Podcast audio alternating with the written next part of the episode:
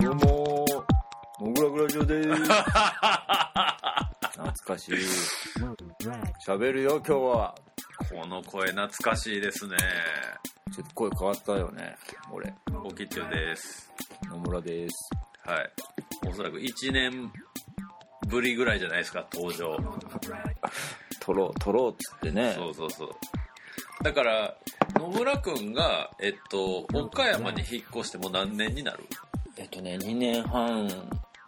2年、大方3年。 3年か経とうかと。 ?3 年前までは毎月やってたんですよね。あとこあたりだ。まあ、毎月じゃなかったけど、まあ、2ヶ月に1回は。うは最低でも何かしらね。うん。まあ一応、まあ改めて趣旨を説明すると、まあ、アートの、うん。うんまあアートじゃない時もあったけど、うんうん。例えば、一番第1回のアートコア大団っていうのは、エヴァンゲリオンのね、ああ。 Q かなんかをあしー喋るみたいな。はいはいはいはい。だからそういうのも含めて、ちょっと2人の中でこう、気になってるトピックを1個掘り下げるという番組で、まあ最後の方なんかは、その、うん、あんまり俺らこう、アートの本とかを読んでないから、ああお題を決めてそうこの本読んで、うんそれ語ろうかみたいなんとかあとちょうど野村君がこういろいろこう今につながるうんうん割と哲学とか、うんうんあのまあ、そういう思想系とかあと科学うんの本なりそういう考え方に興味を示し出した時やったからそれとあとつないで語るみたいなうんことをやったりしてた番組が、まあ、アートコアタイなんですよ。うんで1年ぐらい前に言ってたのはその野村君が言ってたのはこうアートコア対談が、まあ、自分のこうある種のこう美術の変遷をはいはいはいそうそうそうそうそうそのアーカイブアしている、うんしている番組でもあると、うんだからその残されたログを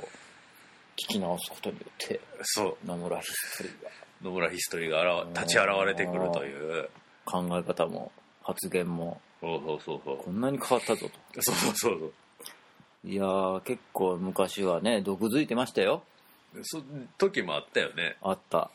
もう村上隆の「めめめ」のグラクラゲをボロクソ言ったりで、ええまあそれは今も変わりませんけどうんそこの評価はねうんまあでもだから今日は何喋ろうかというねそうそうそう。まあ、なんせあれですよ。モグラなグんギでしょうャラリーはいというか、モグラグですね。モグラグというものもがのが、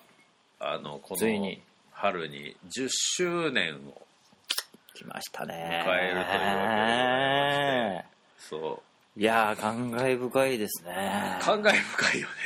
むちゃくちゃ感慨深いですわだって、俺とノムさん知り合ったのって、そっからさらに遡ること2、3年前やからね。いやその前の年ぐらいじゃない俺がフランスから帰ってきた年が2007年だねあ、そうなんやそ。の帰ってからガガフを作る話が出て、うんガフっていうアート本がね。アート本その時に声かけたのに沖中がいて、はいはいはい。あ、そうか、あれ1年前か。うん、で東京に来始め来てってもうあの国分寺でガレージをやるいう話になってそうそうそうそうでマガラがまずやってそう、マガラが2月。だから厳密にはもう10周年迎えてるんですよ。であのーちょっと壁とかを立ててそリニューアルのこけら落としをやるのに、うん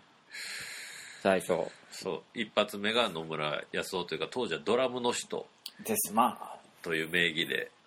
7月やったかな、です確か。だから2008年の7月 7, 7月、そう。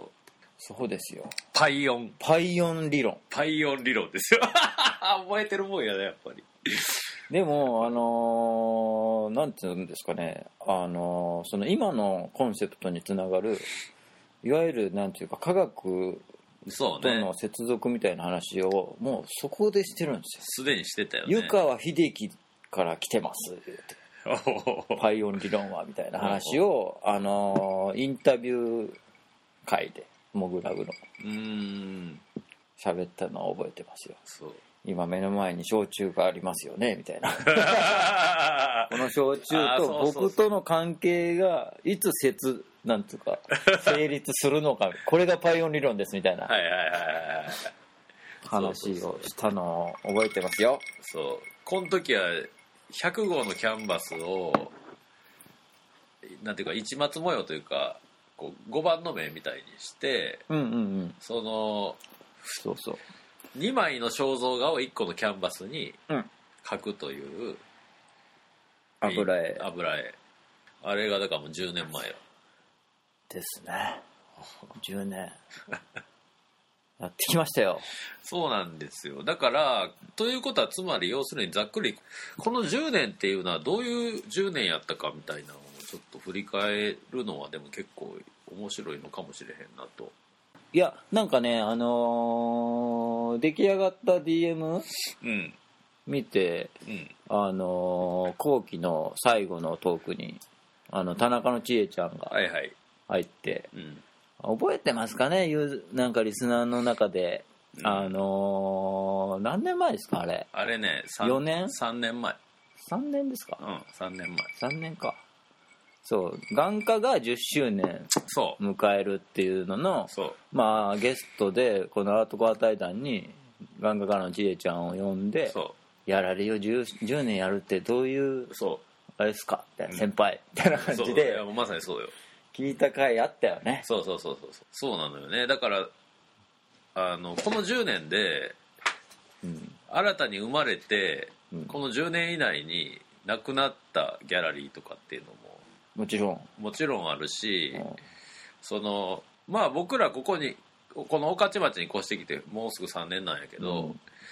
あのこっちに出てきてからうちらはあの本格的にギャラリー業務をやりだしたんで、うんその、まあギャラリーという名前にしてねそうそうそうだから最初の6年間のモグラグガレージっていうのは、うんそのギャラリーっていうよりまあ俺らもギャラリーと名乗ってない、うんなのおこがましいっていうか、ただ面白いうん作家の展示をうんこうパブリックに見せて、うんいろんな人がそれを見に来てみんなでこうワイワイするみたいな場所やったんで、うんうんそのまあある意味こうなんていうかなこうギャラリーとして、まあ、ある種こうビジネスも含めた中で、うんこういろんなやり方を、うんまあ、いろんな人たちがやってうんその中でまあなんとなくこう日本でアート作品を売るっていうことがはいはいはいっていうのは難しいのかなっていう印象をうんガレージ時代は持ってたんやけど、うんいざこっち来て、うんなんか僕らなりのやり方でやったやってて今んとこはやけどまあ幸いにもまあうんなんというかそれなりになっているっていう状態で、うんまあなんていうか今の俺の感覚としてはアート作品2本で売るのは難しいとかじゃないっていうかうんうんやればできるうんうんことなんやなっていうのはこう大きいうんこう感覚の変化があったりうんはしてて、でその変化をもとにこの10年間とかをこう外観するとうん多分うんあの前もこのアートコアで話したかもしれんけど結局アートコアで一番話題に上がった人物っていうのは多分村上隆だと思うんですようね。んですねうん、うんでこの10年間っていうのはもう間違いなくこう村上隆うんがうん世界のうん中のアーティストから、日本にうんソフトランディングする10年やったうん風に見えててでうんそのある意味だから村上隆っていう人が世界で活躍してる時ってうん割と日本のアーティストとかアート関係者の人たちってうん海外の動向も同時に見れてたというかうんうんうんなんやけどこう村上隆って日本にこううんソフトランディングするに従ってその窓がもまるでそこううせそうそうそうちっちゃくなったかのよ うにみんなこう日本国内ばっか見るようになってるようなうん感じもしててうん、うんうん、それはちょっとあありますねうん、ちょうどだから今回このアートコア取ろうかってなったきっかけの一つが野村君からはいこん こんな記事あるよっつってさ、いや最近あんまり村上隆がバーンと出るうニュースが随分減ったなっていうのを感じてたんうん、減ったよねし、あのいわゆる、まあ、あの世界の影響力ある100みたいなランキングの中にも、うんここ数年入ってこないうんみたいな、なってきててそしたらねたまたまあの村上隆ストリートアートを始めたそう ですっていう記事に引っかかってなんだとほうほうとちょっとこれを読んでみようと思ったら思いっきりグラフィティをやっててう俺はちょっと奥さんにあの「こんなんやってるそうですよ」ってんそういやもう見た瞬間爆笑してしまったんやけど その、いやうーん、だからなんていうか国内的にもっていうか村上隆的に最ここ何年かで一番やっぱこうバーって話題になったのはやっぱ森美術館のうん数年ぶりの個展国内個展グラグラ観点ですかの話多分アートコアでもしたんですけどしましたねあの時に俺が言ったのがドリップがダサいっていうああからタレのそうそうそうだからそのすごいうんカウズのようなこう、ねバツの目目玉とかの彫刻とかもあって、そのまあもちろんそのハイなニューヨークのうんアート、そのセレブのというか、ああいう交流の中ではうん完全につながってるし、ファレルの PV とかもやってる村上隆うんはでもストリートアートの素養はもともとない人うんなのに、その 無理してこうスプレーのドリップとかをやってるから そのそれがもうすあのドリップってのは結構グラフィティライターこだわってんでっていう部分が全然うん分かってないなみたいな話僕しててね、うんそんな人がえグラフィティ書いてるんですけ どえいやちょっとね次のラインナップとしてこういうのを展開するあのタ感じなんですかタギングがあるんですけど、はいはいはいはいはいはいあ細かく見てない俺この辺のタグのうんこうのんダサさたるや、であのドブくん書いてんねんけど、うんドブくん グのラフティっぽいいやこれこれをグラフィティやと考えてるんやとしたら完全に丘の違いっていうか、あどうですかうん、お例えばグラフィティでキャラ描くカルチャーっているやん。うんうんうんファフィとかさ、うんあとあのまあだからビューティフルルーザーズ界隈ですよあのルビューティフルルーザーズって映画があんねんけど90年代終わりぐらいの、あのバリーバリー・ママッッキキーーですかそうバリー・マッキー、あの辺とかもやしあれ以前からもやけどあのスプレーでキャラ描くのは一個のスタイルがあって、うんうんうんあの時点で一応洗練されてんねんななんかすでにうんっていうかこれしかもスプレーでですらないように見えるんやけどまあテクスチャーみたいなのが相当入ってるような感じなんか子供があのクレヨンで描いたみたいなまあ、彫刻絵みたいなコンクリートに、うん感じになってんねんけど、あスプレーじゃないでしょうねこれなはんかうん、このタギングはスプレーっぽいんやけど、うんこのドブ君は多分これペンキな気がするんやけど、なんかミューラルあなんだっけミューラルミューラル、いやもうミューラルとかもだってもう今ものすごい進化してるっていうかそもそもまずうんあのスプレーでシャープな線を描くための研究とかっていうのもさグラフィティの中ではさ、うんノズルをいじったりとかがあったりし技術があったりさいろいろある中で、まあ、今や今はもう別にペンキで描く人もいたりするけいどやそれこそだからさ開会機で窓先うん、やったよね、やってうん、なんかあの窓先ってすごいゆるゆるの線じゃんどっちかっていうとスプレーだとしても、うん、でもあたれタレの仕方もなんかあのシャープなというよりかは、にゃーっていうような、でもあれも最近の描き方で結構あのネックフェイス的な描き方なんやけど初期のマット先ってもっとあのカチッとした、うんさなんかあのアンダーカバーとかとやってた頃って、もっとグラフィカルなうんモンスターの感じやったんよなんか多分的下げて俺多分ほとんど世代変わらへんと思うねんけどだから鳥山明の書くはいはいはあのドラゴンクエストのモンスターの一部みたいなのを使ったような絵とかやってどうなんですかねいなんだかかこらう最近のこれだとそのマッド先と仲良くなってうんそのテイストをうん貪欲 に吸収しながら新しい方向性を模索している、頑張ってるなと思って 師匠頑張ってるよと思ってうーん こっちにまた来ましたよっていう話題提供はえ野村君さあれって見たの俺結局見てないねんけどあの一昨年の年末ぐらいにさい村上隆が長年8年ぐらいかけてたアニメが公開されてさあーあの終わらずにそ謝罪会見になったという村う上隆が最初に出てきたと言われている見てない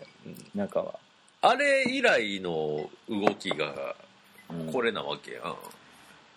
このグラフィティ的なというかねなんかあえてこうチープにしていったというか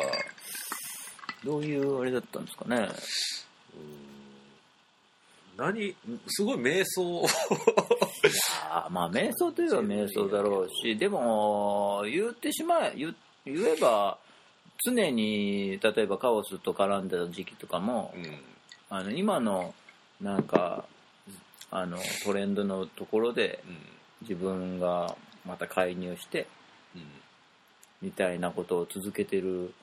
のん、の一つなのかなと思うけどね。そうだからただあのあれやねあの僕多分この10年でうん多分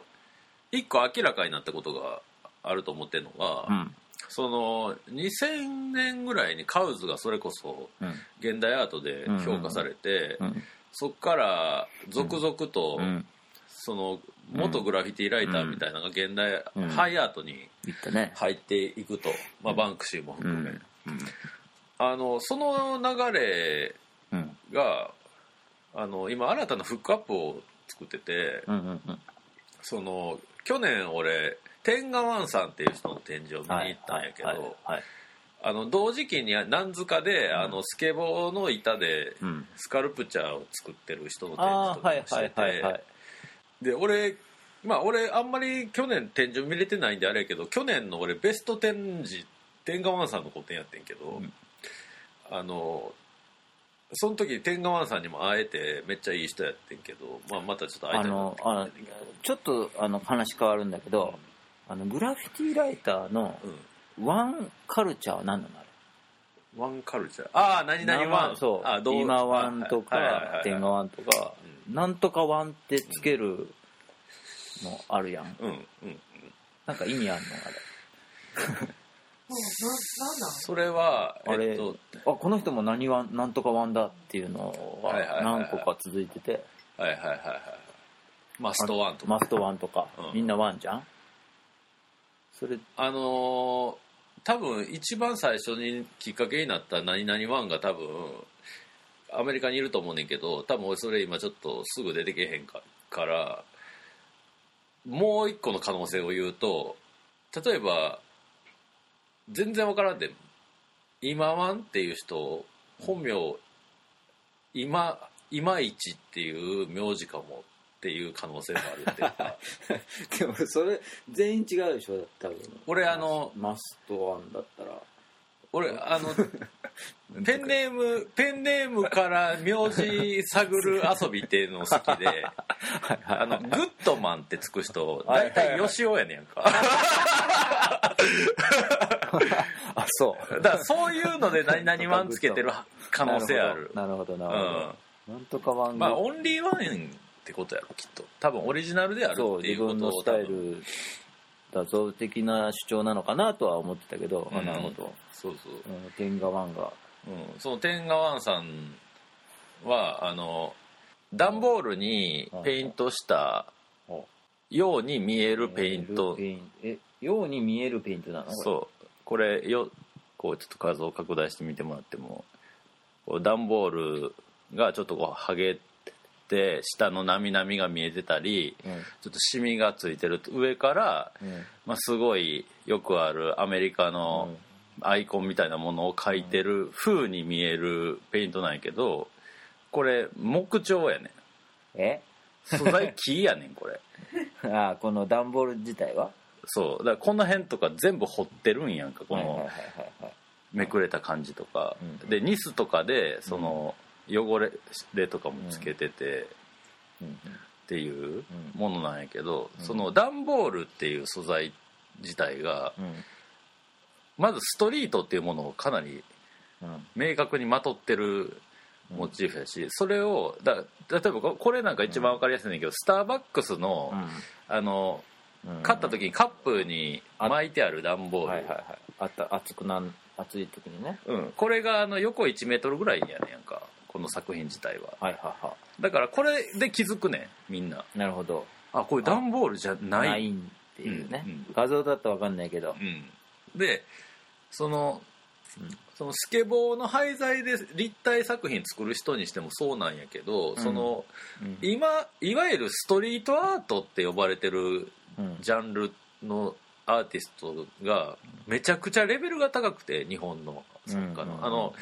ヒップホップダンスの彫刻の人とか知ってるうんうんうんあ小畑小畑君ねあの人と小か畑君ねあとはあの段ボールでブリンブリン作る人とか知ってるブリンブリンブリンブリンっていうのはヒップホップの中でいわゆるあの金のジャラジャラのやつ、ブリンブリンあれをブリンブリンって言うねんけどうんとかがそのカウズがあのインスタとかブログとかで紹介してえすることによってニューヨークのハイアートのシーンに今こういう日本人ー、のおー技術が高いストリートアーティストの人たちがどんどんフックアップされていってるっていううのがーんあって、うんでこれ案外国内でもあんまり話題になってない流うんれやねん。うんうんうんうんで多分村上隆はそこを多分ビビットにキャッチしてて、うんうんこの流れにどうにかして自分なりに介入するにはどうすればいいかみたいなうんうんうんことがあるんやと思うねなるほどなるほどん。でそのさっきも話題にしたけど一昨年ぐらいのアニメっていうのは、うんそのオタク村上隆がやり本当にやりたかったこと、うんねうんうんなんやけどそのアートビジネスマンアートソルジャー村上隆としては多分今その流れを多分キャッチしたいと必死やななんやと思うねん。うんうん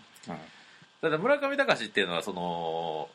い一時期その世界の何人に入るようなアーティストになってしまってる分だけそのすでにトップと知り合ってしまってるっていう部分がはいはいかなりあのこれはいつか見たことがあるぞって思うねんけどその昔カオスラウンジに触発されてピク会危機っていうねあのうんあピクシブで今話題になってるアーティストを開会機器でうんキュレーションするグループ展っていうのをやったんやけどんまあ当時だから俺うちで立ち上がったカオスラウンジがまあ話題になりつつあるうんで俺なんかはもう立ち上げにうん立ち会ってるからまあはっきり言わせてもらえばあれはもうカオスラウンジの2番戦時以外の何もでもなかったわけなんやけど問題はピク外機器とカオスラウンジの明確な違いっていうのはカオスラウンジは主催者の藤代嘘君当時主催者の藤、まあ、今も共同主催者だけどはあくまでもピクシブというサイトの一ユーザーとしてうんそのそのシステムの中をうん自分なりに、まあ、ある種こう読み替えたというかイラストを投稿するだけのサイトやったはずやのにその中で自分が本当に気に入った作家を現実世界に50組ぐらい引っ張ってきて、うんそれで立ち上げたグループ展っていうものをやったから面白かったんであって、うん村上隆はそれに触発されてまずやったのはピクシブに接近するという、うん、そのうん一ユーザーとしてうんその やるんではなくそのもうシステム自体と手を組もうとする感じっていうのはもちろんまあ忙しいやろうしそのそれが俺のやり方みたいなことを示したかったのかも分からへんけど結局あの根本的な入り口が違うからうん全然話題にならんかったっていうかうんでもまああの村上隆という人もまあなかなか義理深いのか分からんけどその中からあのあの人だけ誰やったっけ今もいておんのびちゃんああもうやし、うんあの男の人 JNT ヘッドああ JNT ヘッドあはいはいはい、はい JNT さんはいとはいはかいを所属にはしたりとかいううんうん、アフターストーリーはあったにせよ、フィそクのその後どうなったのかね JNT とわかんかないは今わかん全く分かんない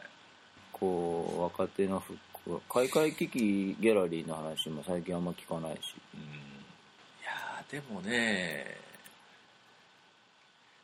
難しいよなだからあのもともとうん村上隆が海外機でやりたかったことって、うんいわゆる狩野派とかさ、あれうん江戸時代のその、し徒弟制度をやりたかったわけやあの人っていうのはうんそもそも。うんでそれが今の美術教育を超える唯一の手段みたいなことでうんやってたんであって、でも誰もついてけえへんいやーそうなんですよねそこはちょっと中から食い破るようなやつが出てこないっていうのがねスそうタジオブジブリに近いんじゃないですかだからそうね そうそうそうだから結局だから魂の部分っていうか一番大事な部分をうん徒弟制度にしてないんやと思うね単純にああ技術的な部分だけとかあとなんていうか作るペースであったりとか発表する規模みたいなところシステムの部分はそう考え方みたいなことは教え込んでると思うねんけうんど例えば村上隆イズムみたいな部分っていうのはそこは逆に言うとだからその君のもともと持ってるものをうんこれの規模で見せなさいよっていううん投げっぱなしがきっとある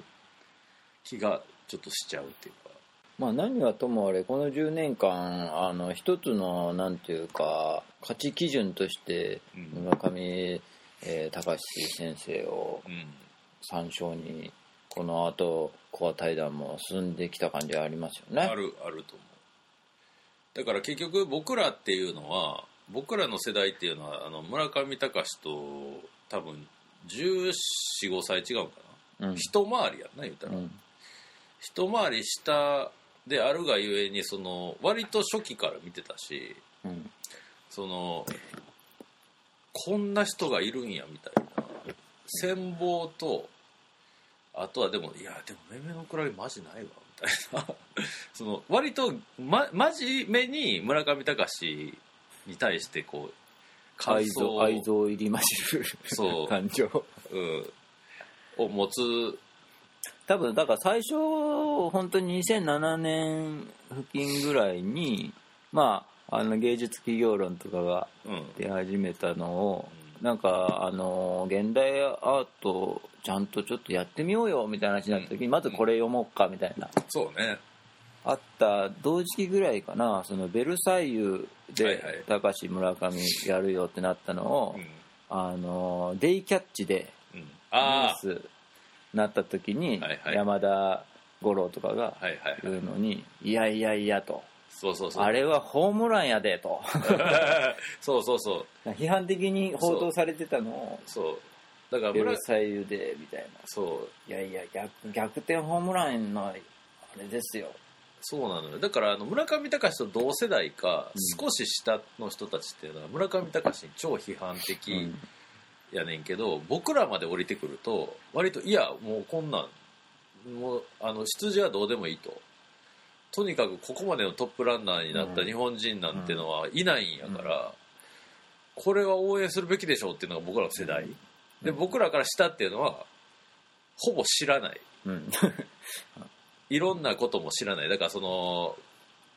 コミケに出してたとか、はいあの辺ではいはその、だからオタクを搾取してたみたいなことがあったことをほぼ知らなくてまあでもはや最初からねうん巨匠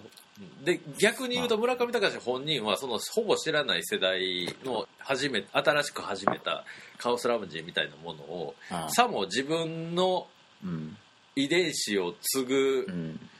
表現みたいな形でフックアップすることによってソフトランディングの一個の入り口にしたっていうのを、うんも同時に俺らは見ててうん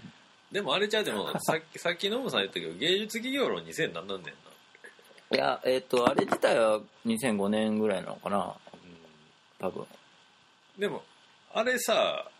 あれってあの闘争論が多分2008 7 8年ぐらいだったのかな2冊目あれってあのあれじゃない岡本太郎の「今日の芸術」とかさあの大竹新郎のすでにそこにあるものみたいな本とかと違ってうん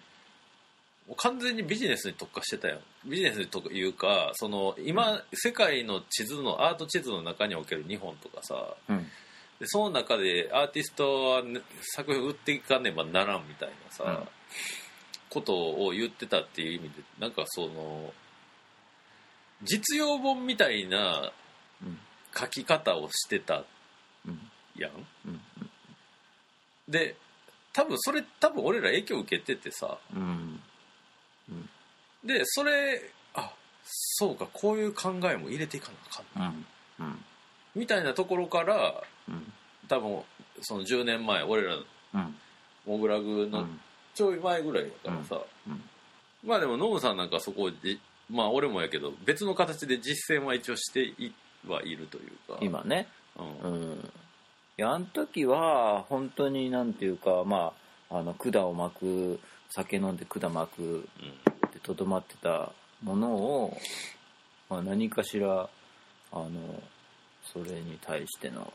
まあ、アンサーを自分なりに出そうとやってきたわけですよね。うん、うん、そうそうそうそれがこの10年につながってると。そうそうそうそうあと同時にだからこの10年でさっきのその村上隆がグラフィティ書いたみたいな記事,、うん記事うん、これ誰が書いてるのかなこの記事自体はなんかハテナブログの全然あのそんなあれな人だったと思う。あそうなんかここでだからその、うん最近ストリートが来てるみたいなうん内容の文章やねざっくり言うとうんうんで、まあ、それはもうかなり90年代から言われてますけどねと思ったけどその中にあの例えばあのフリースタイルダンジョンとかあー高校生ラップ選手権みたはいいはいはいなはいとにかくラップあでたし実際リアルにもうあのあれっぽいねなんか誰かも言ってたんやけども今アメリカの南部とかーうんでももうロック聴いてる若者もうおらへんってうんでもほぼヒップホップに変わってると。うんですげえなんかすごい抽象的に思ったのはもうあの平和な時代が長く続くとさ文化って一周回るうんっていうか2周目入ったんやなとは思ったのねいやもうこれ以上積み上がらんと最悪 やん戦争やんまたあいやいやいやこれでいいんですよだからそうですかうん、だから村上隆みたいなやり方というかものの考え方の人らは今すごい辛いと思うよねいやだからそれこそなんかちょうどあのーわーっと行った時期を見ながらそのリーマンが来てうんその資本主義の根幹自体が瓦解してあそこにいた人たちのなんていうのそのターゲットがなくなった後のそう数年間みたいなのを見て今なわけじゃないですか。そうそうそう右往左往というかなんていうか、あのー対象としてたもの自体が崩れ去る中でよりどころのなさというかね何をそのアートのそのにしてやっていくかっていうのの一つに、まあ、今回またストリートに 手を出してみたりっていうようそうなそのうが出てきたんだからそのラップっていうのはだからその去年か一昨年ぐらいに都築教一さんが出したけど要するに地方分散うんなわけでそのその土地土地のリアルみたいなことがスターじゃないねんなみんなああその埼玉のラッパー的な話ですか街の石ころみたいな人たちの表現をめでるみたいな、でこれはもう本当にだからあのそれこそ「信号2」のリリックにあるけど昭和が昭和が終わって平らになったっていううんもう季節として村上隆が言ってるスーパーフラットな状態に今もうなっててでもそれが変わるんでしょ年号変わるんだそうだかからら俺ね年号変わったらちょっと変わるんちゃうかと思って、何になると思う年号でだからさラップのリリックも変わっちゃうよ変わる変わる変わるし平平がどうなんだろうね いや俺だからもっと平べったい名前にしてほしいと思うねんだけど平べったい名前である以上平和は続くと思ってて なるほど、うんえー、これ以上平らっつったらだからだってえ絶対0度のだって今気づいたけど平和ってだって平らに和むやで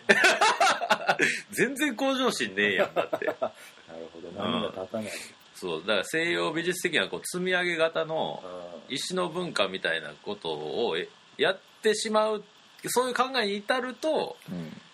あの要するにこうエントロピーの増大によっうんそうて、そのどっかで爆発して戦争とかが起きちゃうから、うんでそもそも日本人っていうのはあの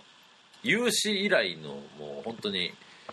最長平和時間を過ごしたまあ数少ないっ数少ない民族ですかていうか唯一の っら、ていうふうに言われてますしねギリシャか江戸かって言われてるぐらいですからねだからもっともっとまったりしていくわけですよこれ年号にちゃんと反映するんでしょうかねいやーだからその本当になんかさ明治とかさ大正とか昭和とかって全部なんか光みたいはいはいはいなか感じやん、はいはいはいはいはなんかスポットを当てるみたいなさ、いなるほどここが舞台ですよみたいな、うんもうイケイケうん、これから日本行くぜみたいな部分では、うん、世界の中のもう日の丸ですよもえーうんうやけどそんなんそんな名前つけちゃうとまた日本人ってお祭り好きやから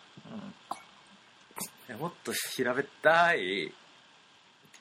でもなんかそういうのをもう一回と思ってる人の方が多いんじゃない今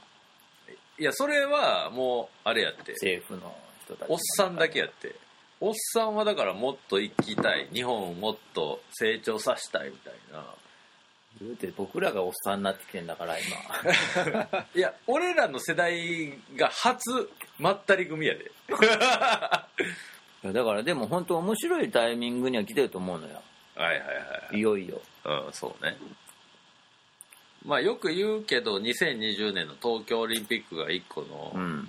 まああらゆる意味での東京におけるピーク点やという話はもうみんなしてるよね特に自営業の人らなんかはみんなしてるけどうんだからある意味うんこっから2020年から向こう10年っていうのはうんある意味日本っていう国が村上隆みたいなうんソフトランディングを見せていくっていうかはいはいはいそんなまあオリンピック終わっちゃったらねそうそんな中でだからオリンピックが村上にベルサイユやねあまあそういうふうに考えてるだろうねうんまあこっから先だからめめめのクラゲみたいな時期が来るよだからまああのオリンピック終わっちゃったらそうだろうねうん、日本これはないわみたいなこれはダサい日本これはダサいぞみたいなのを世界に思われる時は何回かき来ると思いやもはや来てるけど ねもはやそれが来てるけどう、うんまあもっとももっとっどとん底のもっとあのもっと終わ終わってる形でオワコンおうん、ああ日本終わったみたいなだってあのなんかなんかで聞いたけどし実際リアリティあるなと思ったけどあの中国ってあの北京オリンピック2008年に向けてさとりあえず北京を中心に主要都市ものすごい綺麗にしたやんか、でそっからあの経済がぐわって強くなってさそれで多分いろ今地方都市にもそのうんどんどんこう開発が入っててで一応あの一般の所得も上がってるからさ日本に旅行に来る時に中国人の人が今日本の例えば東京とかの街見て思うのは、なんかいろいろなところがあの古めかしいけど便利ねっていうふうに思うらしいねんか今日本のことを。えで実際この東京オリンピックが決まって以降その猪瀬さんとかってさ首都高を直すとかーうんうん言ったりしてたのにあのもう都知事がアホみたいに変わることによってで変わるたびに縮小していってさ規模がもう首都高もう今の俺のだから御徒町の首都高の真下なんか木やからね木で木で補強してるって本うん、マジで板みたいなの売ってあってさだからまあ汚れ隠してんのかもしれんけどこれって俺らが2000年ぐらいの時にさ北京の高層ビル建てる時に骨組みが竹竹みたいなのといやい違うでしょだってな多分コンクリ打ってるだけで しょやコンクリのあのコンパネの抑えが効いやコンクリ入れてないよもうだってもうその状態やもん俺がもう住んでからそれずっとそれやから嘘でもう今首都高を直す体力東京にないねんってリアルにやばいねでみんなだから築地移転とか言ってるけどいや首都高もう結構寿命来てるからみたいないやあの日本のインフラはもうもはやどこも限界うん、だから補修するという概念を持たずに始めてるからね、でそもそもこれを全部これは大変よ全部作ったのって64年の東京オリンピックの時に全部揃えたわけやんだからもう50年以上経ってんねんそれはもう老朽化来てますよいやコンクリのそらコンクリの耐用年数なんてもう60年が限界だからねそれはもうこの10年以内にピッカピカになった中国から来た人らにしてみたら50年前のインフラをそのまま使ってる なんかかつて来た道みたいな風に思ってるんやと思うで、うわーそんな風に見えてんだね、うやばいねん、でしかももう今日本の円なんかマジで弱いやん円って今だって今世界で一番や一番じゃないけどうん先進国の中で一番家賃安いのよ東京ってうんだって今ニューヨークなんかワンルーム60万やからねあーや ばい60万好きうん言 ってたよ去年だからあの12月にあくびがさニューヨークでポップアップしたんやけどでその時にさあの結構売れたって言っててんけどあくびの商品って国内でも安いと思うねんか例えばイヤリング、あのアクセサリーにしても4000円とか5000円で結構シャレの効いたものを作ってんねんけどほぼそのレ今の円とドルのレートで売ったらしいねんけど絶対これ多分倍つけても同じぐらい売れてるっていうか3倍ぐらいでもいいぐらいやねん今の円のそのまあその価値基準を変えないといけないかもね向こうでやろうとそうそうそうだからそのあ思ったらの安いっていうかこれ高くないと思わない方がいいぐらいうんだからあの為替ってさあ為替と現実って全然違うやんあと全然違うやんっていうか全然違うんやって思ったっていうかうんだって今1ドル100円100何円とかやろ多分うんでそれって俺ら子供の頃とほぼ変わってないやんそう子供の頃はどうだっいや108円ぐらいで推移してってで一時期だ例えば90何円とかになった時に、超円高みたいなで多分為替が始まった頃って1ドル240円とかやったらしいんやけど、うんでもそれってのはその EU がはじユーロ始めた時に一時期起きたことたうんで、今はもう安定して多分1ユーロ今140円ぐらいでうん多分いると思うねんけど、うんでも実際の価値っていうかそのアメリカはアメリカヨーロッパはヨーロッパで使ってる価値に円をもう追いついてない状況があるやん今うんだだからあれって俺ほんまにマネーってマジで意味わからんなと思ってんねんけどうんでもここには明らかに一個あるのは格差っていうのは絶対あってさうんだ結局だからその、まあ、サンフランシスコもそうやけどニューヨークもそうやけど要するに月ワンルーム60万みたいなのが、払えへん人ってのは出ていってるっていう状態があるわけやそうだよ、逆に言うとうん、払える人がいればいいっていうそうそうそうで出ていってる人らの貨幣価値基準っていうのは一緒やね変わらへんねこの数十年きっとだから今日もだからあるあのイベントに出てたけどうんその人らの関係者の人らも話してたけどその、まあ、ホテルにしてもその、まあ、日本のまあなんていうか日本で金使いたいって思ってる人を対象にする商売の場合、うんその例えばホテル1泊12万とかやったら逆に話にならへんねんってそうなの誰も食いつかへんねうんそうなのよん、うん、だから45万でこういうサービスとかこういうスペシャルな体験があるっていうところを回していくみたいな、そうなのようん、だから別に俺らが例えば海外行って安宿探してみたいなカルチャーは残ってんねもちろんん、だけどそのより広がってんだよなそうより広がっていてでしかもまあ例えばアートみたいなことをやる以上普通に考えたらその金を使いたい人を客にうんするべきっていう風な考え方になりなりがちなのよね。なりがちというかだからどっちかなんですよそうでもうちはローブラートって言っててそうですそのそうじゃない側でやろうとしてはいるんよねいやだからもうあのまあ前々からねこのラジオでも言ってる通りあのあれですよ僕がそっち行くんでそうそうそうそうそうそう そうあのとことんとことんいわゆるその格差のあのトップのところまで行ってそううんえあの報告こうなってますとうんでそういう準備を着々とこの10年間ね立ててようやくそういうあのステップに家賃60万円払ってでも向こうに行く準備を今うんしてるわけなのでうん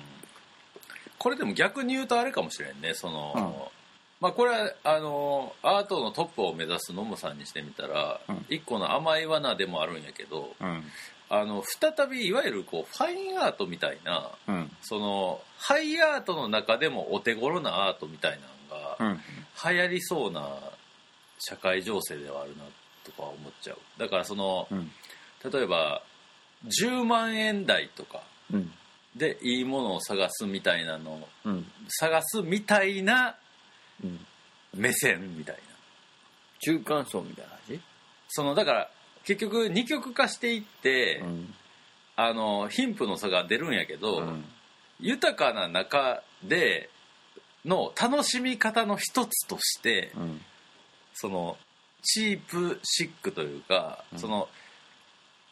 ハイなものを一なんか3年間働いてハイなもの1点買うぐらいやったら毎月うんそれの30分の1ぐらいの価格のものを買うみたいな人層って出てきそうなうん感じがするというかそうなるとでもそのレベルで基本的にアーティストは食えんねん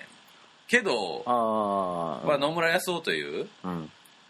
トップを目指す人にとってはこれは甘い罠ですよ、甘い罠っていうかあのーねだってそのレそのそのレベルで言うと普通にもう趣味で買ううんことになっていくから、俺らがやってるローブローとほぼこそうそうそうういややっぱり今ねちょうどこの週あの今日昨日からだけどあの東京アートフェア、うんアートフェア東京から、今アー東京がアートフェアシーズンにはいはいはい突入してはいはいはい近年まれに見るあのその今までバラッバラにやってたやつをようやく提携して東京はこの時期にう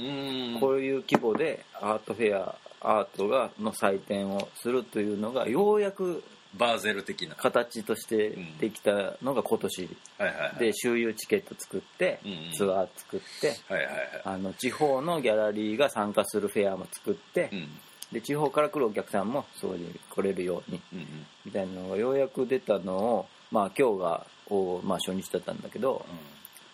見に行くとああやっぱり日本マーケットないないと言いつつこんだけたくさん ギャラリーがいてやっぱアーティストがいてうんうんでそれがちゃんとあの買う層が そこにまあどれだけ増えてるかっていうのはそうそうあれだけどここ数年の中では今あのやっぱりなんやかんやでうん景気は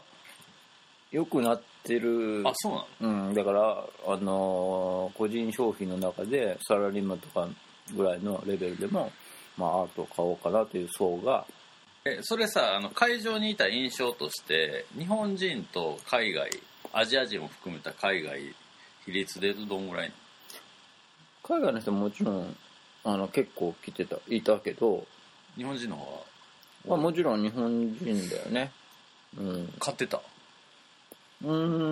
ーん両方の話があったかなあだいやいいつもよりかはなんかちょっとそういう雰囲気が盛り上がっているっていうでも景気はあのいわゆるバブル期と同じ水準までにうんうん戻ってるぞっていう話はうんあんだけど、うんえでもまあ日本人買ってんのは明るい兆候ではあると思うけどね、うん、だからその昔も多分アートコアで話したと思うけどその結局技術が革新されていった時にうん最後に残るパー個人的な、まあ、趣味としての価値の表明みたいなのってアートが多分一番最後に残るのはもう絶対そうやねあだって一時期だからそのガソリン文化の時なんかえい車乗るみたいなのがあったけどあそんなんに金かけんのもアホらしいみたいな風潮に最近はなってきてるしさまあ車の方が大変そうだよねうんだからその大量生産品の中で今レアみたいな旧車みたいな趣味の世界は残ると思うけど、うんでもそれもメンテナンスとかがあってとかあって、うん相当その車自体が好きじゃないと付き合っていけへんあのそうでそうでしょうね